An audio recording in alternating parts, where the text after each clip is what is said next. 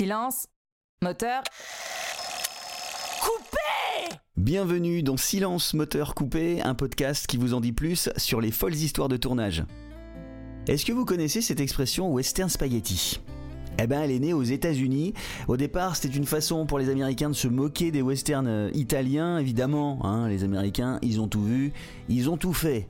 Le vrai terme à la base, c'est western à l'italienne. Et encore aujourd'hui, si vous dites spaghetti western à un italien, vous risquez de vous prendre une boulette de viande à la sauce tomate en pleine tronche, alors attention à éviter, hein.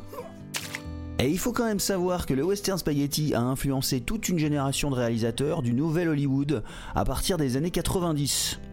Le western à l'italienne compte 450 productions quand même entre 1963 et 1978.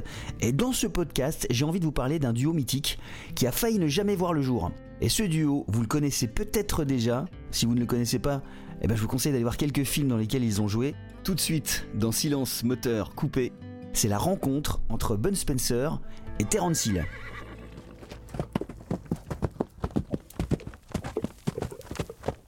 On est en 1967 et un ancien champion du monde de datation, Carlo Pedersoli, qui deviendra Bud Spencer par la suite, se voit proposer un rôle dans un western spaghetti intitulé Dieu pardonne, moi pas, film réalisé par Giuseppe Colizzi.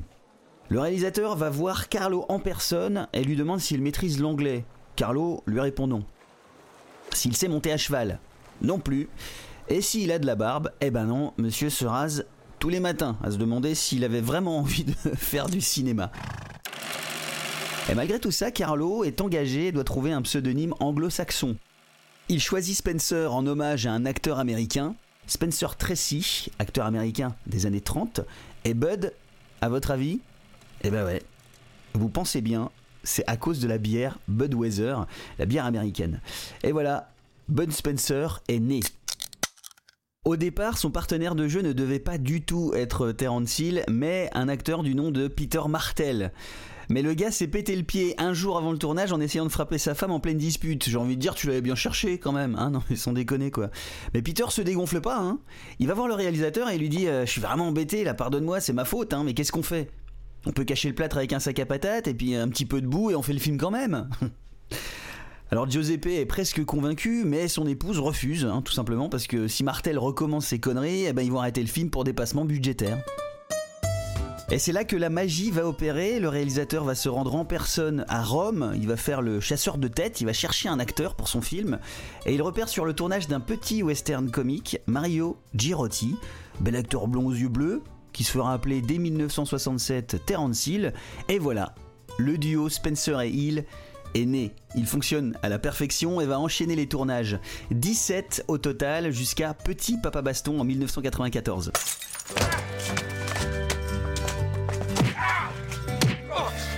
Le 26 juin 2016, Bun Spencer décède à 86 ans.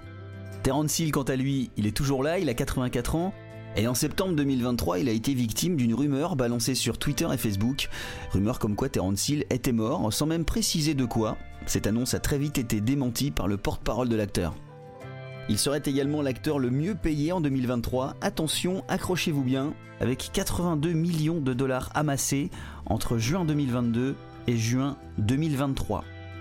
Et selon le magazine People with Money qui tient compte des gains directs, mais aussi des revenus issus des partenariats publicitaires, des royalties, etc., il devrait sa fortune à de judicieux placements boursiers, un patrimoine immobilier conséquent, au contrat publicitaire avec les cosmétiques CoverGirl, à ses restaurants à Rome, dont la chaîne, chez le Gros Terence, au club de football à Venise, il est aussi impliqué dans la mode adolescente avec une ligne de vêtements, Il Séduction, ainsi qu'un parfum, l'eau de Terence.